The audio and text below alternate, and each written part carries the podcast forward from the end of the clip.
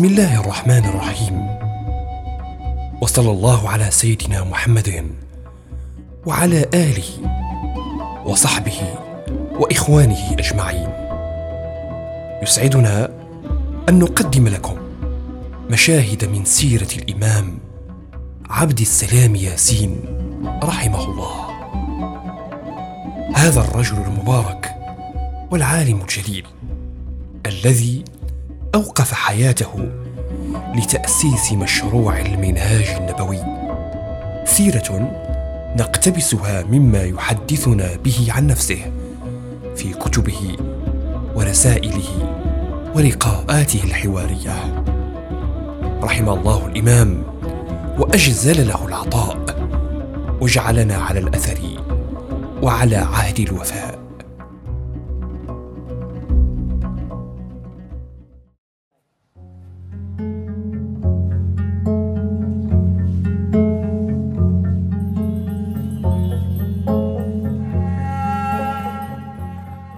مولدي أيها الأخ الكريم أيتها الأخت الكريمة. كان صباح الاثنين الرابعه من ربيع الثاني سنة 1347 للهجرة. الموافق للسابع عشر من شتنبر 1928 نشأت في بيت رجل كان فلاحا ثم هرب من بلدنا حاها قبيلة أيت زلطن. فر بحياته لما كان يحيط به وبأسرتنا عامة من مؤامرات. فقد أخبر أن القائد آنذاك عول على اغتياله. كان أبي رحمه الله فارسا من فرسان القبيلة وكان ينتمي إلى أسرة شهيرة في الجنوب تدعى أيتبيه. وكان من رجال هذه الأسرة وهم أشراف أدارسة. أصلهم من ناحية بلدة تسمى أولوز بسوس. كان لهذه الأسرة صيت وذكر في تاريخ المغرب. كان أشهرهم وقد توفي رحمه الله منذ ما يقرب من مئة سنة. رجل يسمى القايد عبد الله ولد به. مشهور في الأساطير المغربية. كان له جاه عريض في الجنوب المغربي. أخبرنا أهلنا أنه كان يحكم على اثنتي عشرة قبيلة وكان له أعمام وأسرة كانت أسرة رؤساء. هذا الرجل أجتمع معه في الجد الرابع. جدي الرابع هو عمه. فلما نكب هذا الرجل وقتل قتله السلطان محمد بن عبد الرحمن. بقيت الأسرة تحت وطأة الملاحقات.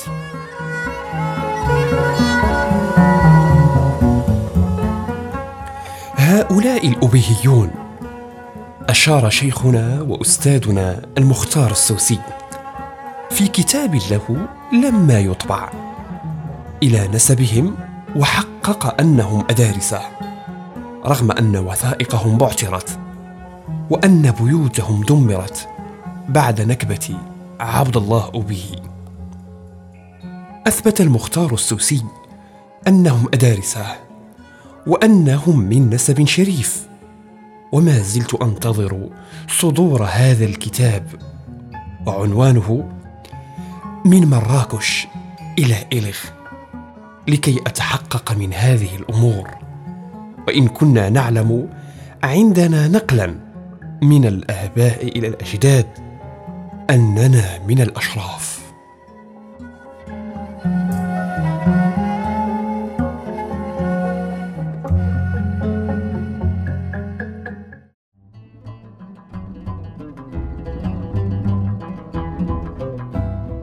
وأرجع إلى الوالد رحمه الله. إنه فر ودخل في الجيش الفرنسي وشارك في الحرب العالمية الأولى. نشأت اذن في أسرة رجل ذاق مرارة الحياة ثم استقر آخر الأمر في مراكش وتزوج على كبر وقد تجاوز الخمسين من ابنة عمومته. فنشأت هكذا في جو مدني بدوي وكان الاتصال المستمر بالبادية في صغري. فكان لهذا تأثير كبير جدا في حياتي مستقبليا. إذ كنت أتردد على البادية فأرى كيف يعيش الناس قريبين إلى الفطرة وإلى الطبيعة. كان الاتصال بالبادية وعيشي قريبا من الحيوان والنبات والإنسان الفطري أبلغ الأثر في حياتي. نشأت في أمراض متعددة كثيرة. ناهيك بطفل ثم شاب كان في حضن أسرة بدوية التكوين على كل حال قليلة الوسائل. كان التطبيب بالنسبة إليها أعشابا من هنا وهناك فمررت في طفولتي بأمراض شديدة. هذا كان له أثر على بنيتي بعد ذلك.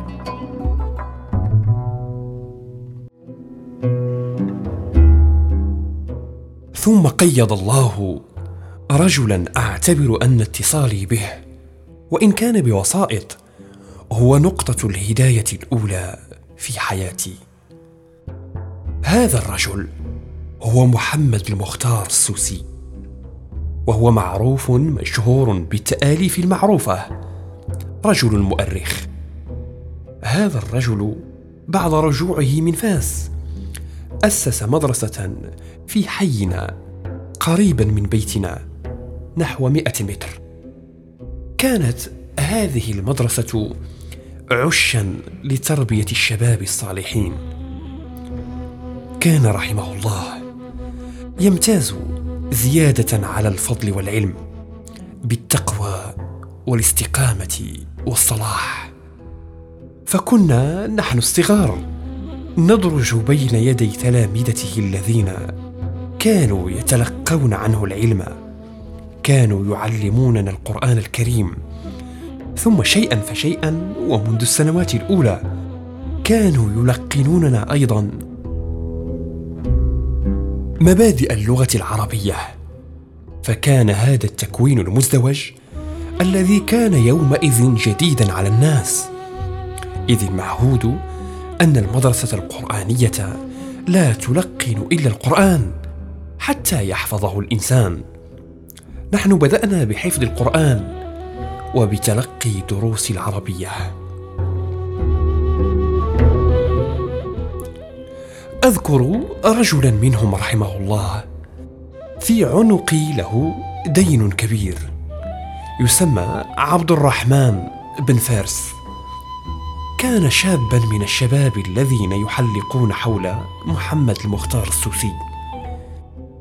هذا السيد عبد الرحمن بن فارس. أذكر جيدا يوما أنه وعظنا نحن الصغار موعظة ونحن على أعتاب المراهقة. نكون يومئذ في العاشرة أو الحادية عشرة. قال إنكم ستشعرون في جسمكم بقوة وبحيوية جديده وكأنه يشير رحمه الله إلى البلوغ وإلى المراهقة. فاتقوا الله فيما تفعلون. كانت هذه الكلمة ذات أثر بليغ جدا في حياتي وفي مستقبلي. كان هناك من يلقنوننا القرآن رحمهم الله. هؤلاء لهم علي الفضل الكبير.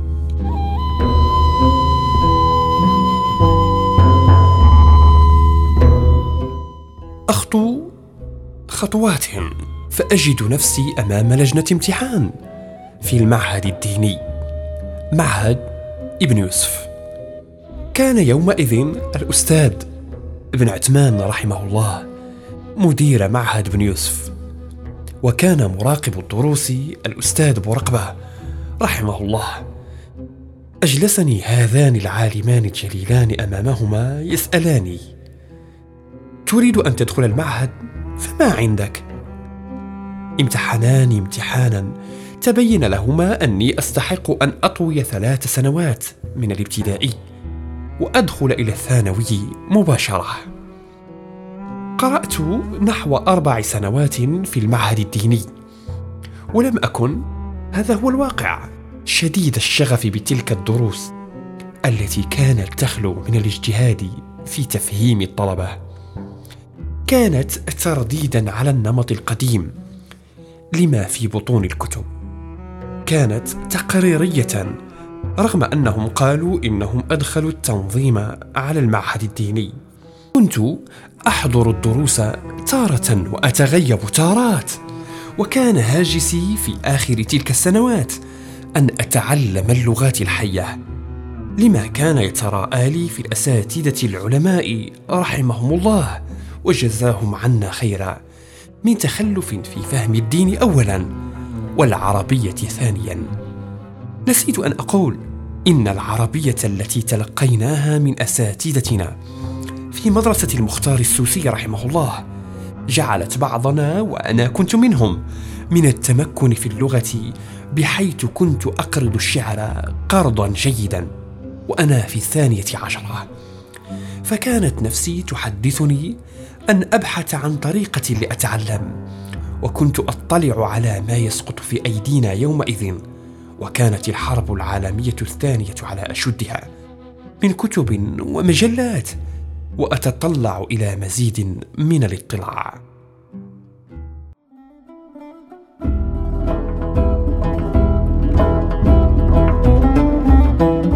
هذه صفحة مضت. بلغت التاسعة عشرة وأنا على حدود السنة الرابعة من الثانوي. فسمعت أن هنالك امتحانا لتوظيف المعلمين. دخلت الامتحان ونجحت فيه. فدخلت مرحلة أخرى من حياتي.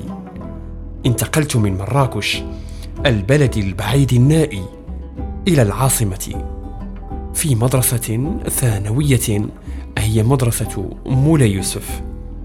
كانت يومئذ فيها داخلية وكان فيها قسم لتكوين المعلمين. فكانت تلك أولى اتصالاتي بالعالم الحي. خرجت من هامش مراكش إلى العاصمة وكنت قد بدأت منذ نحو سنة تعلم اللغة الفرنسية بجهود خاصة. في الداخلية التقيت بالتلامذة المعلمين الذين يهيئون اللغة الفرنسية. كي يكونوا معلمين للغة الفرنسية. واتصلت بقوم من التلامذة من أرجاء متنوعة من البلاد. وهذا فتح أفقي كثيرا. وكان عامل التنافس مع طلبة الثانوية الذين كنت ألتقي بهم في الاستراحات وقاعات المطالعات عاملا حاسما. في تشميري كي أتعلم. تخرجت من مدرسة المعلمين في المرتبة الثالثة. وعينت في مدرسة ابتدائية بمدينه الجديدة. كانت هذه مرحلة أخرى في حياتي. توفي والدي رحمه الله في آخر سنة لي بمدرسة المعلمين. فترك لي الوالدة رحمها الله. فكانت هي عائلتي وحدها. سكننا في الجديدة وتحملت أعباء الإنفاق على الأسرة. كانت هذه مرحلة أخرى. واستمر اجتهادي في التعلم. طويت في سنوات قليلة جدا. الدراسات في معهد الدروس العليا للدراسات الإسلامية في الرباط. ما لبثت أن حصلت على الدبلوم فعينت بمراكش استاذا للعربية والترجمة. فعملت نحو ثلاث سنوات. تقدمت إثرها مباشرة لمباراة توظيف المفتشين في الابتدائي.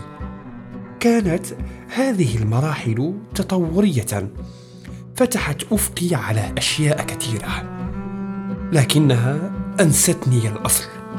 أنستني أن أراجع وأن أحافظ على القرآن الكريم الذي حفظته وأنا في الثانية عشرة أو الثالثة عشرة. فهجرت القرآن غفر الله لي وأقبلت على تعلم اللغات وعلى ممارسة الوظيف. وكنت أعزف الكمان وكنت بين الحين والحين لم يكن لي بيانو في البيت ولكن في مدة ما كنت أخذت بيانو من أحد الأصدقاء. بقي عندي في البيت وكنت أعزف أحاول أحاول.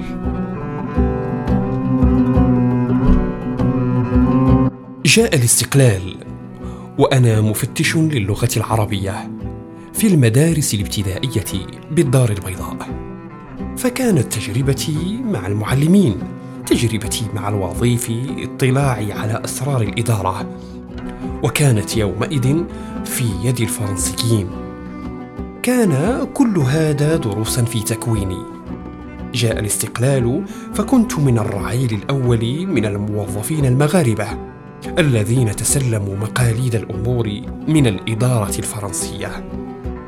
وعندئذ تعلمت أيضا من الواقع كيف كانت الحزبية والوصولية والمحسوبية والرشوة وكل هذه الأمراض التي استفحلت بعد الاستقلال إلى الآن استفحالا عظيما.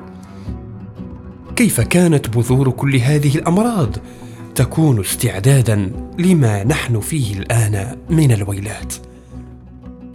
جربت أول الاستقلال أن أكون الموظف المستقيم. وكانت لي سلطة على كل حال على معلم اللغة العربية في مدارس الدار البيضاء ونواحيها. فكانوا يقولون يومئذ هذا عمر بن الخطاب جاءنا بالعدل لأنني غيرت عادة نشأ عليها. إنسان يتقدم في وظيفه بل يدخل الوظيفة أساسا بالعطاء والرشوة.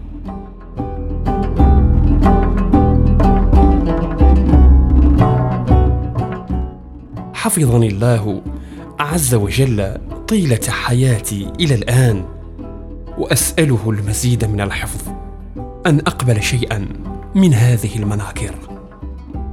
لا أذكر أنه كانت إيه محاولة لإغرائي بالعطاء إلا مرة واحدة. جاءني رجل بدجاج وقال لي هدية. فعنفته تعنيفا كثيرا. وأغناني عن تعنيف الآخرين. ما كان يعرف عني بحمد الله عز وجل من الجدية بل من الصرامة بل من الخشونة في حكم بعض الناس.